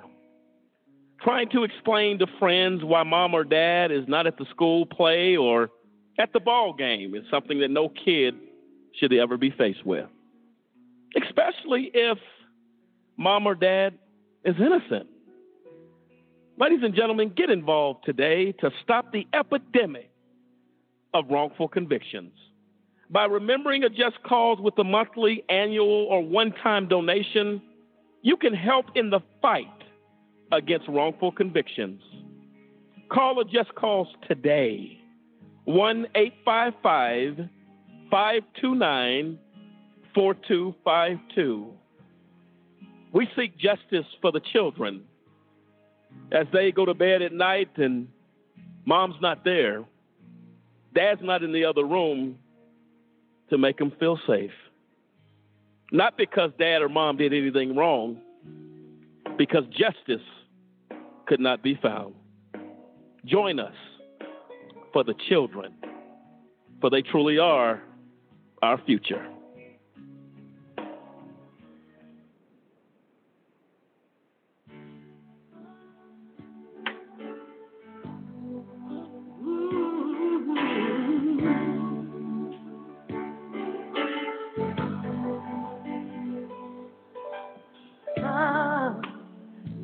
Welcome back, ladies and gentlemen, to AJC Radio tonight. As we have, again, as I stated earlier, uh, have walked down a road today of unfamiliar ground, yet too familiar. The abuse of power in the criminal justice system in America's prisons, county jails. Too many lives have been lost prior to COVID 19. We earnestly address our governors our executive directors of the Department of Corrections to be held accountable for the abuse that is allowed under their watch. Something has to be done. Clint, we wanted to get to your point, one point that was clear about um, accreditation. Make that point, please. Yes, uh, we know that just like hospitals and any other public institution, that these uh, institutions have to be certified and accredited, inspected, and then get a certificate to operate in the state that they operate in. And with all these conditions of squalor and everything else, how do they stay accredited?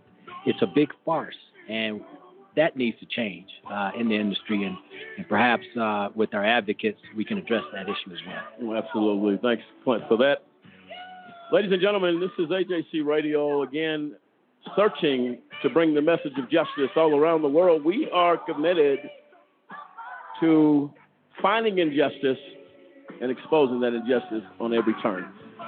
Uh, again, we're going to be back here next Thursday, 6 p.m. Mountain Time, 8 p.m. Eastern. We're dealing with a topic that uh, is close to home. We'll get into that next week. But again, call your friends, call your family. This this broadcast is is on at ajcradio.com. It's archived. You can listen to the show. Tell your friends to go out there and listen to this. This is important critically important. And a very special thanks to Anala D, as well as Beth Blackwood. Uh, and I can assure you, if you folks are still listening Anala, uh, we will have your books where they can be found.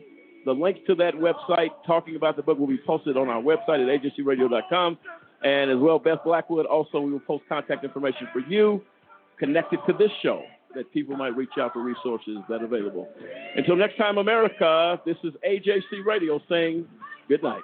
Take care.